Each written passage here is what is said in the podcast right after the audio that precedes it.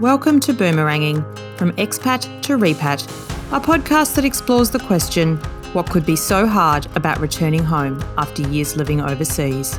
I'm your host, Margot Anderson, and in each episode, I will sit down with a former Aussie expat to discuss how they survived repatriation and reverse culture shock, how they navigated the logistics of careers, friends, and family to successfully find their new place at home, and all without losing their global spirit. If you have just returned home, are thinking about it, or just love a good yarn told by professional globetrotters, then I have no doubt you'll enjoy meeting this diverse group of Australians. Today, my guest is Bryce Corbett, a journalist, communications specialist, and published author. Bryce started his career in Sydney as a cadet for the Daily Telegraph before heeding the call to work in London, as so many Aussies often do. After stints at the Times and the Mail on Sunday, his visa was up, but he wasn't ready to come home. So, on a whim, he applied for a job he never thought he would get and ended up in Paris and a city where he would spend the next 10 years. Over that decade, on top of working for the International Chamber of Commerce, he wrote books, met his wife, and had two kids. Bryce was lucky enough to return home to a job, but it was to a career in life that looked very different. Today, I'm interested in hearing how Bryce has pivoted his life from the streets of Paris to the streets of Brisbane, where he is now based. Welcome, Bryce. Where are we chatting with you today? Uh, you're chatting with me um, from sunny Brisbane. Sunny Brisbane, beautiful spring day. Yeah. So, Bryce, you grew up in Sydney, uh, studied journalism. Was an overseas assignment something that was always on the radar for you, or were there early influences that shaped an overseas path? Oh, I suppose my grandmother was a was a huge traveller. My grandparents used to travel a lot, and you know, and as a as a kid, I used to watch them um, come home from Women's Weekly world tours and world cruises, and um, very definitely passed the travel bug down to my mother. And she, my mother, was somebody who, you know, she grew up in the '60s, and um, and I always remember growing up and listening to her tales of leaving, as many people did in those days, on that you know eight week boat trip over to spend the time living in Earl's Court or Kangaroo Court, I think it was then known. yeah in the early 60s and then great stories of her backpacking around europe you know uh, in the 60s and being yeah. you know with her girlfriend and and hitchhiking their way around europe frank which you know so i think the travel bug is hereditary. Yeah. And as a journalist i'd always um I supposed at the back of my mind had hoped that it was a career that would facilitate that sort of travel and working overseas and as a foreign correspondent. Yeah, that would always have been one of the objectives of uh, following the journalism trade. Yeah, beautiful. So it was um, certainly something that unfolded for you. I mean, you're working for News Limited as a cadet journalist in 1998, and mm. then you were you were sent to London for work. You you had a posting. Yes. Yeah. So yeah, back in the day, um, I was working with News Limited, and back then, obviously, News Limited Australia being a part of the News Corporation um, globally, and they had exchange programs for young journalists to go and oh, work oh, in titles, other titles in other parts of the world. And I was selected for that program and was sent over to work in London, where I worked at uh, the Times newspaper, and um, a brief stint on News of the World, which was a which was fascinating. interesting. yeah, very interesting. Yeah, yeah, that was. Um, so, yeah, that was 1998. I mean, what was mm. sort of happening? What were you reporting on then, or what sort of events and stories were you covering? Take us back. I had worked at the Daily Telegraph newspaper in Sydney as a gossip columnist, mm-hmm. and I was producing a page which was called Page 13, which was a precursor okay. to an existing page, which is now, I think, called Sydney Confidential. And I think there are variations right. of that around the, the News Corp family of newspapers these days in um, all around the country. So I was mm-hmm. writing a gossip column, and, and by virtue of it being an extremely high profile column, um, and extremely well read column. Uh, that was the reason that I guess I went, came to the attention of the people who made decisions about who we're going to send to overseas and who do we want yeah. to train up.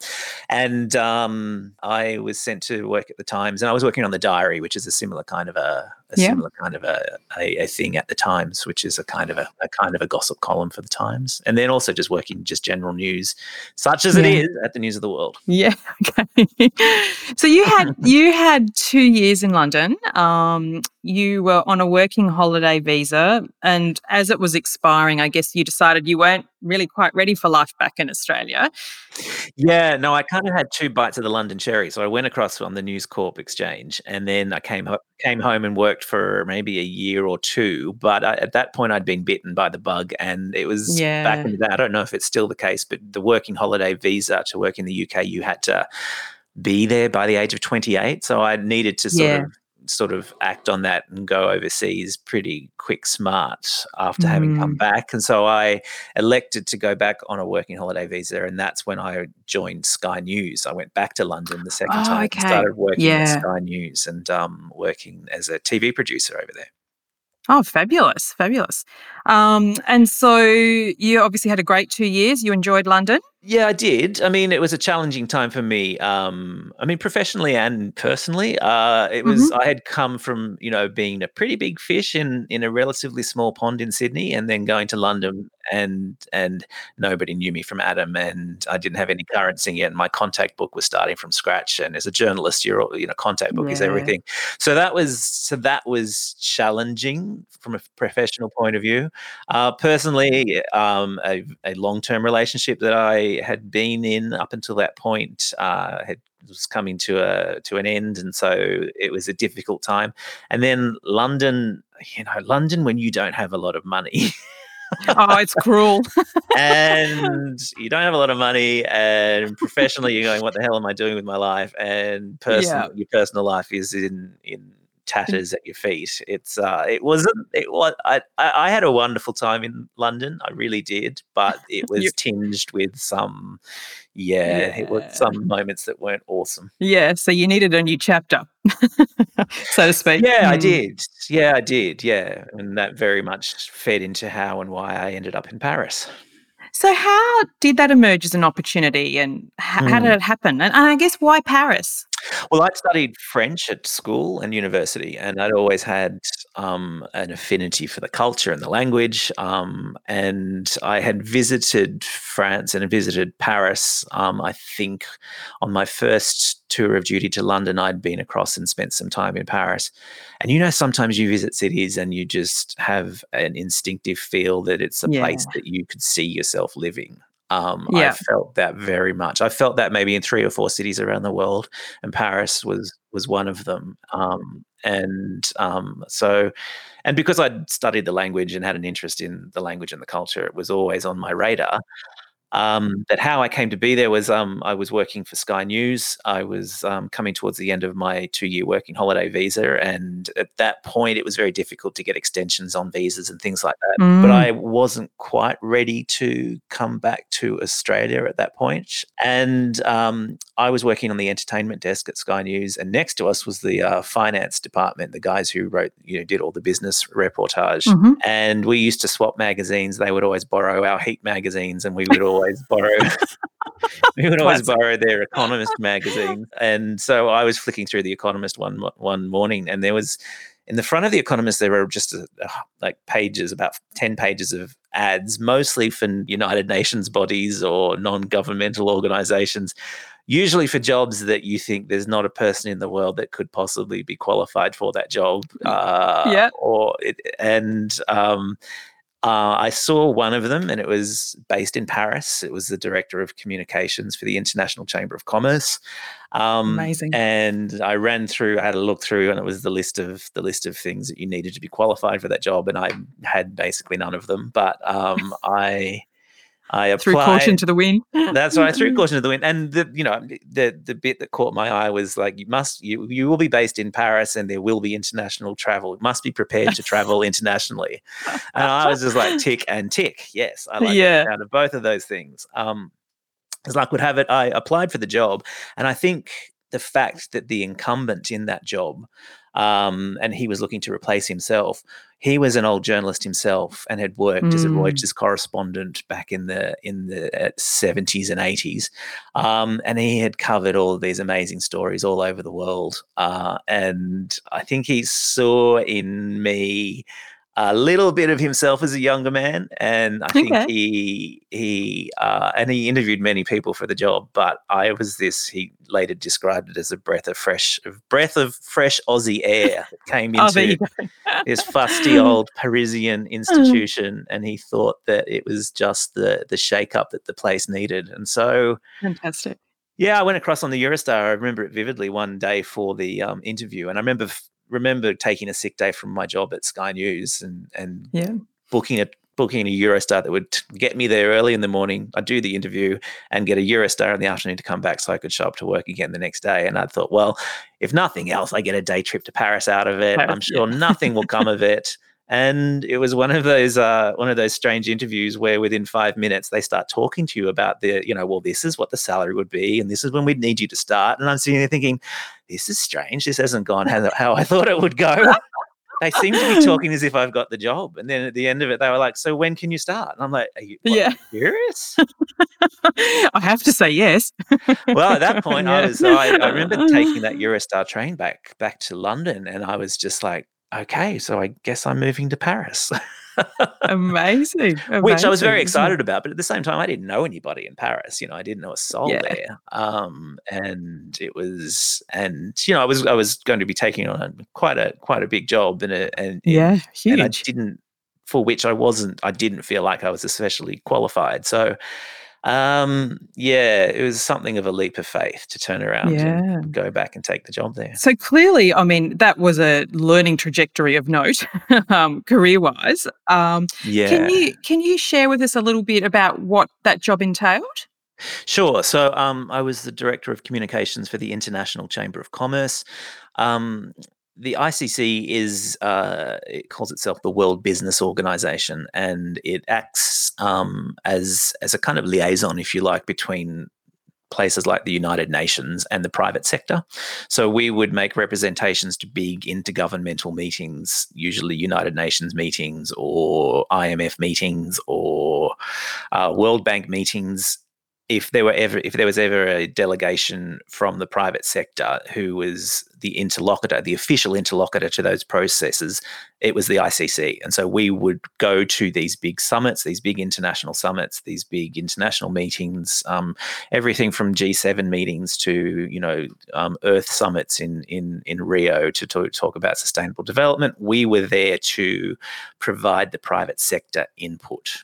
So Amazing. um, yeah, no, it was. It was an incredible experience, and they um and you know great use of a, a lot of my my journalism skills. Um, Yeah. and suddenly having to do everything in multiple languages and and to navigate multiple cultures because you know as you know if you've ever worked overseas you don't just you don't just have to learn a language if you're working in another country um, but you also have to learn how different cultures work and Yeah. learn how to work with different cultures and learn what the best tactics are to get the outcomes you want when you are working with those different cultures Mm. Oh, And there's so many nuances. Yeah.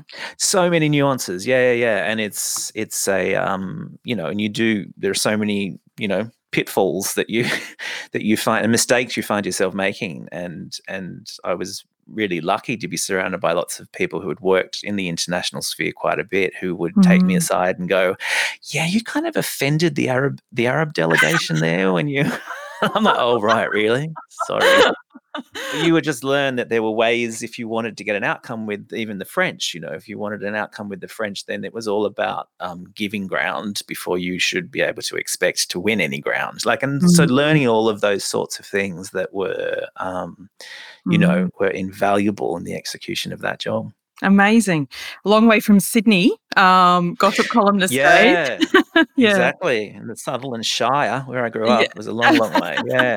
Incredible, though. I think that's one of the lovely things about being overseas is so often we say yes, not really knowing what it entails, but ha- are so rewarded for the for the the act of saying yes and the, I think the bravery of doing it sometimes. Mm. Yeah, mm. it is. It's the ultimate mm. in leaning in, in in so many respects because you do. You, it, it's it is a real leap into the unknown, um, and you've got nothing but what you've learnt at home to fall back on, and you know, and happily, uh, uh, I, I, would say that the skills that that I brought to it and the were were you know they were world standard. They just needed a little bit of finessing in order to make them acceptable on the international stage. Polishing them up, yeah, yeah. So Paris also lived up to its reputation, I guess, as the city of love. You met your wife there, um, mm. um, who's also an Aussie. Yes, indeed. So tell us a little bit about what she was doing over there. Uh, so my lovely wife Shay, uh, who I am happy to say is still my lovely Beautiful. wife, um, 13, 13 years, yes, married now. Um, she, um, she, like many, many um, dancers uh, her age, had um, gravitated to Paris to work in the cabarets over there in mm-hmm. Paris. Mm-hmm. So she was a dancer initially at the Moulin Rouge, and then um, and and then latterly at the Lido, which is another very famous cabaret yeah. on the Champs Elysees. Yeah.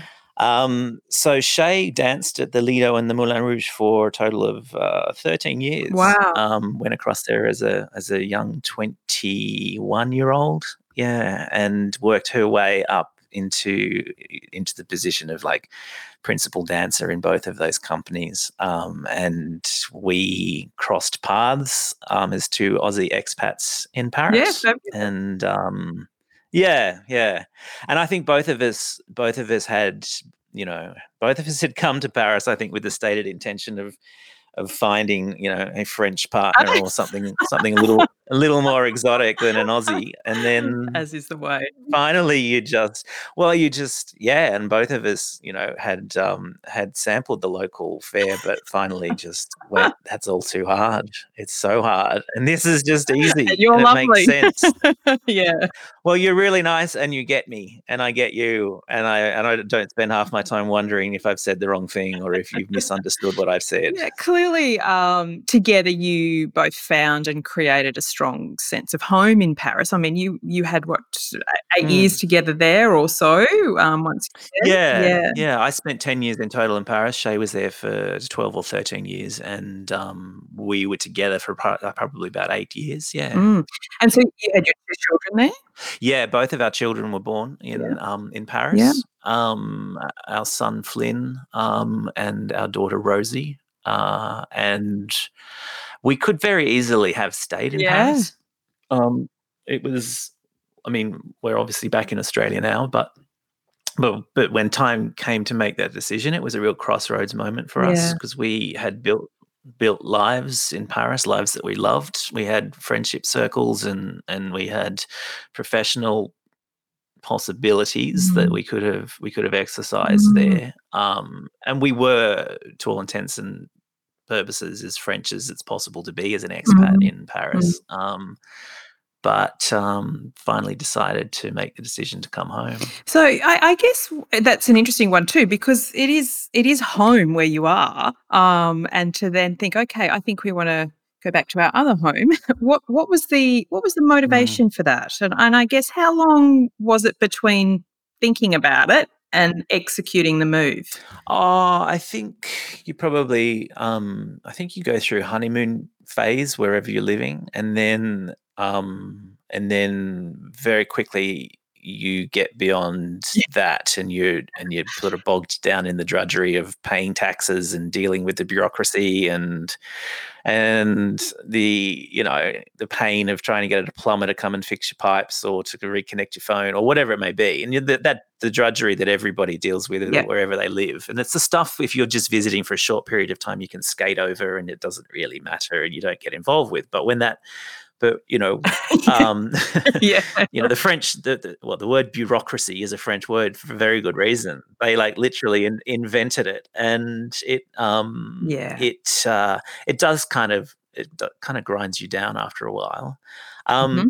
Professionally, we were both at a, something of a crossroads. I was at that point. Um, I could have continued in the in the communications space and continued doing some corporate communications, and I'd and I'd um, at that point set up my own um, media consultancy, and I had quite a lot of clients, and it was it was going quite well. Um, Shay, once we um, once she fell pregnant for the second Mm-hmm. time, uh, decided that probably her dance career was coming to a natural end.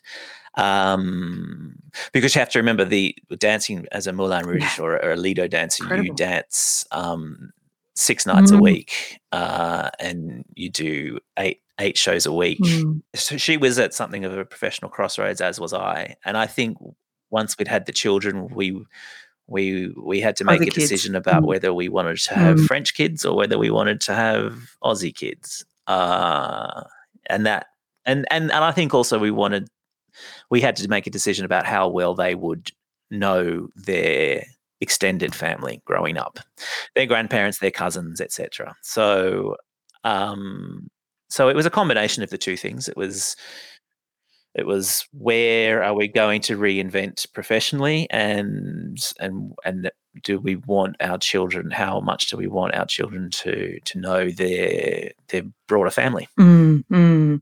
So you returned to Sydney first. Um, You'd successfully secured a role. Um, I think that was the executive editor with the Australian Women's Weekly.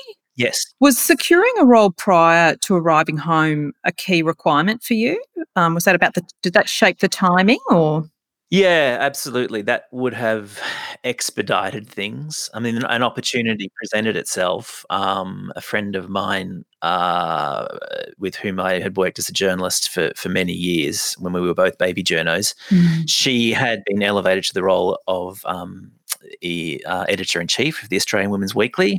Um, Helen McCabe, still Yep. a very good friend of mine. Yep. She um, and she knew because we we kept in touch. Um, she knew that I was thinking about coming home, Mm. and she was, I guess, building a team. And she asked me if I would think about joining that team, and the timing and seemed right. The opportunity was too good to refuse, and so.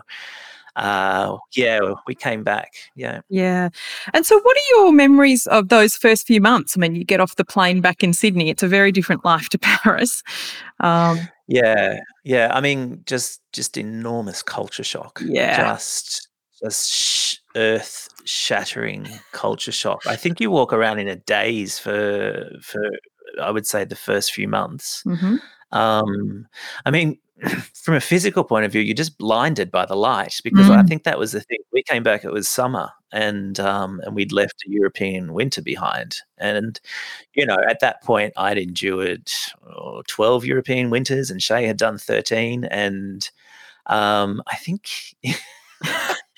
Your eyes adapt. I know our skin adapted. Yeah, like, yeah. Our skin was much, much healthier over there than it has been back here. But um, yeah, I just remember just just being blinded by this light that was just shouting at us the whole time. And then from a cultural point of view, I, we were just, I think, probably a bit catatonic. You're in a bit of a state of shock. Everything is so different. Mm, mm. Um, I mean, we came back too with two very small children, and so that was, uh, Mm. you know, a challenge in and of itself. Mm. Um, they were young, but, weren't they? uh, really young.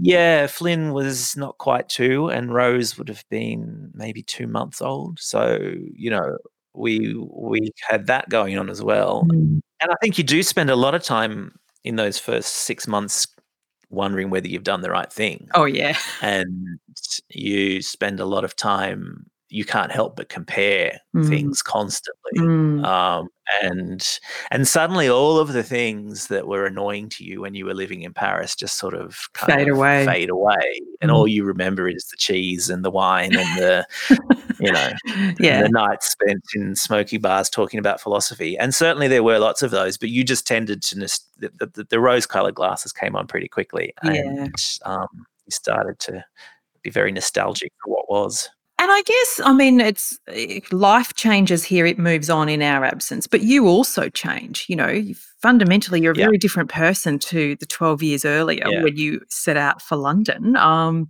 Yeah. how, did how do you reconcile all of that?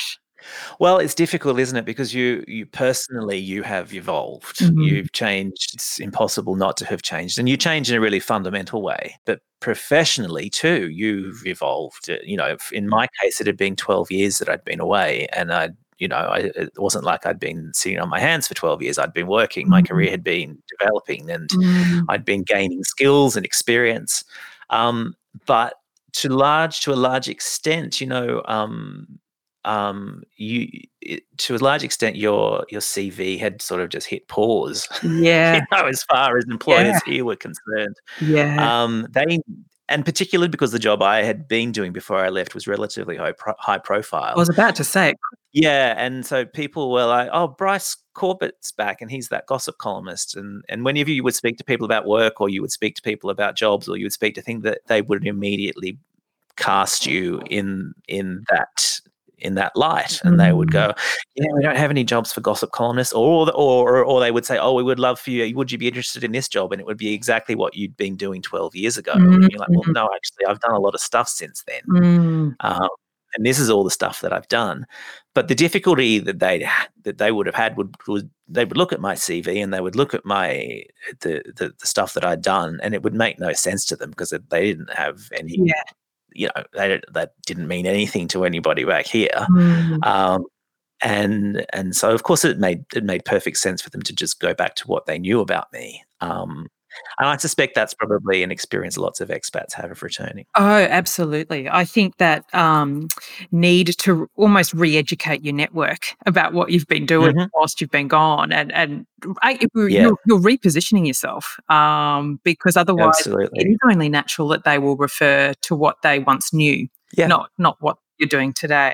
and they they they only have a frame of reference that they have. I mean, Yeah. it's perfectly it makes perfect sense, of course. And their frame of reference, from in my in my case, was journalism, gossip columnist, and that was where it ended. You know, because they hadn't been privy to all the things I had done overseas, and they and even if they could see it on a piece of paper, it didn't mean anything to them because No. what did they what sense could they make of the International Chamber of Commerce Mhm. and and and and all of the stuff that I had been Mhm. doing there? Mm.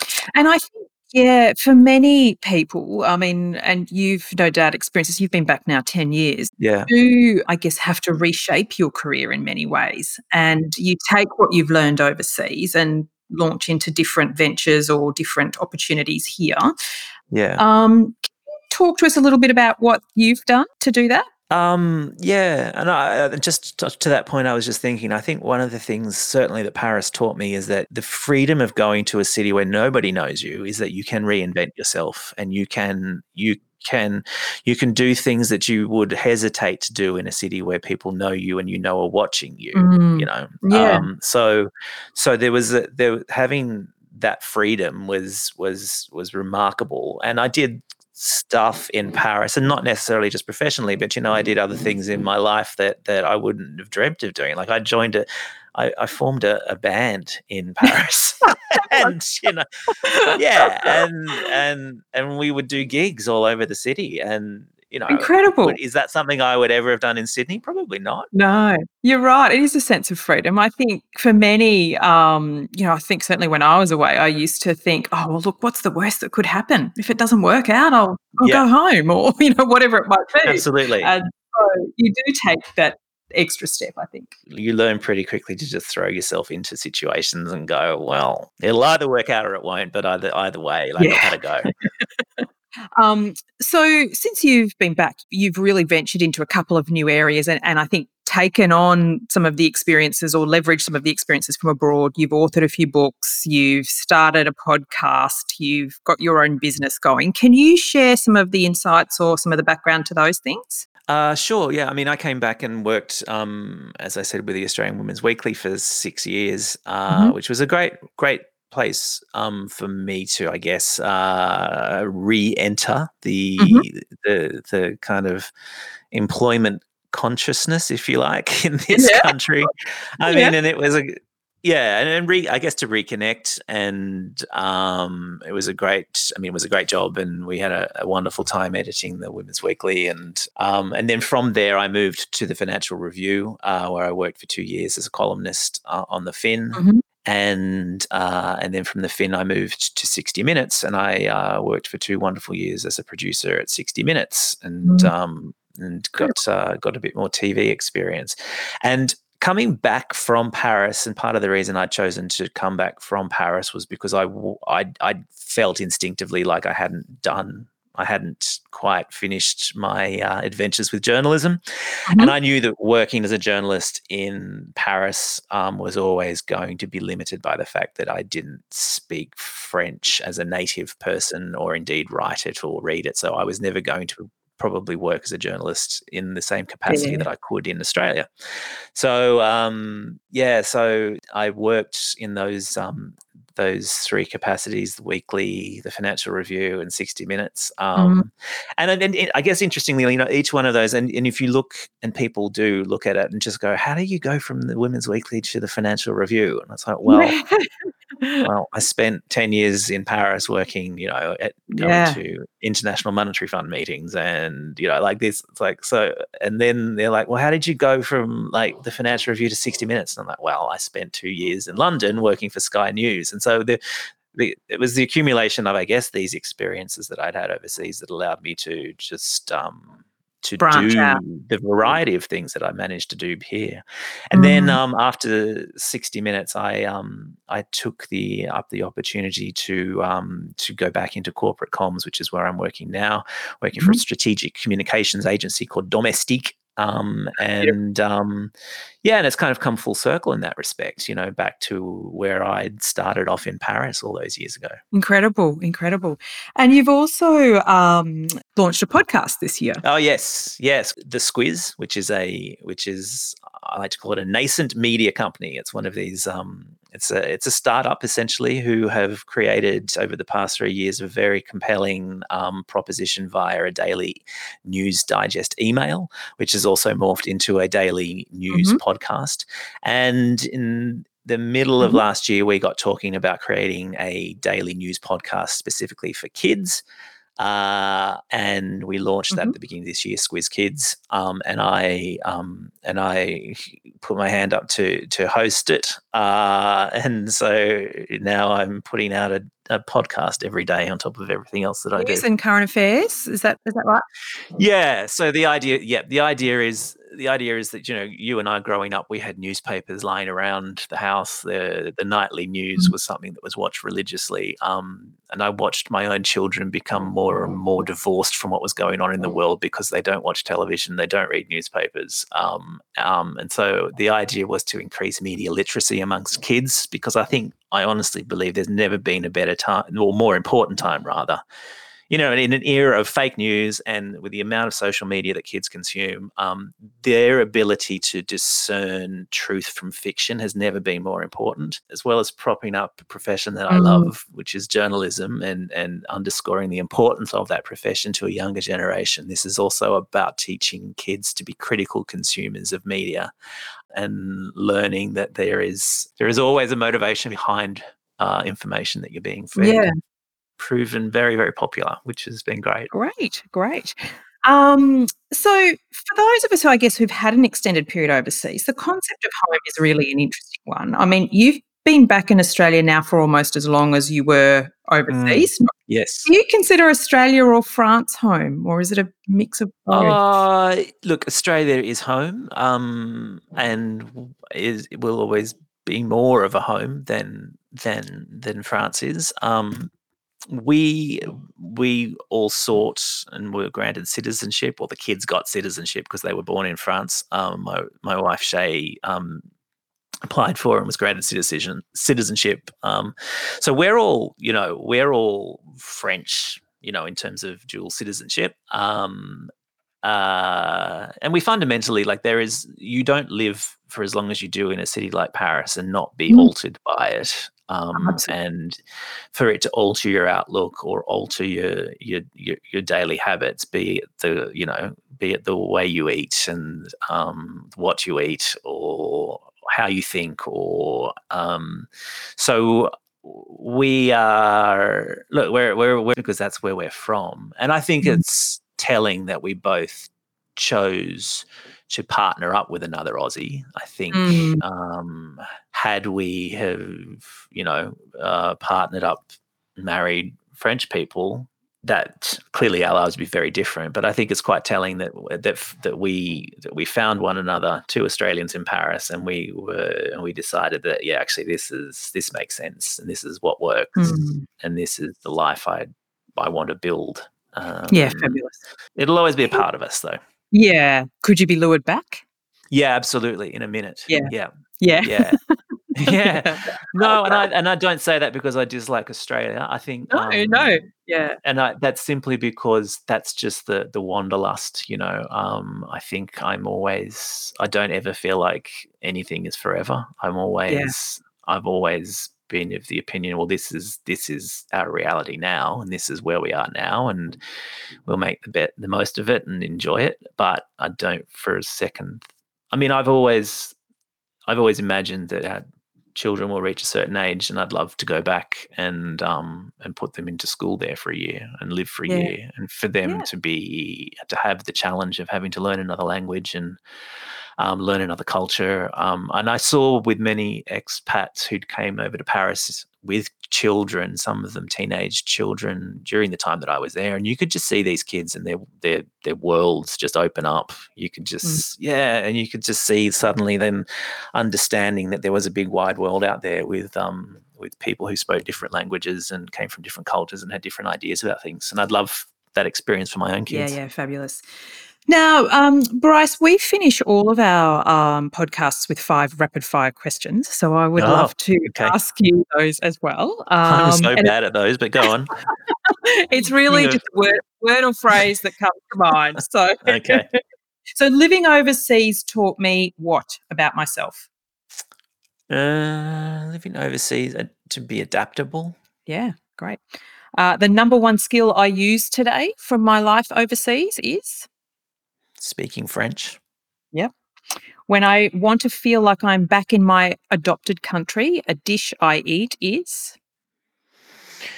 Oh, um, well, it's it's less of a dish than a- than a product. It's Comté cheese, and I will Oh, and I will crawl over I will crawl over broken glass to find it and eat it in massive quantities. Excellent. Um, the best part about being home is, Family. Yeah, a word, song, or quote that best describes my time overseas. Um, there's a wonderful quote um, by a French, I believe, writer, maybe a songwriter, um, called Sacha Guitry, and um, the translation of which is "To be a Parisian is not to have been born in Paris, but to have been reborn there." Oh, nice. Beautiful. Hmm, Yeah, I have that. I still have it on my fridge. Yeah, that's my and. When I wake up here in suburban Brisbane and look out, I occasionally look at that and go, "Yeah, I did that. I did do that. That did happen, didn't it? Yeah, I'm sure that Yeah. It wasn't just a dream. Yeah. oh, Bryce, you've been really generous with your time today, and um, I've really enjoyed our chat. Thank you so much. You're very welcome. If you enjoyed this podcast, please leave us a review, share it with your friends and family, and subscribe for future episodes. For more information on our guests, please head to our website, insyncnetworkgroup.com, where you can check out the show notes and also find more information about our fabulous community and membership offerings.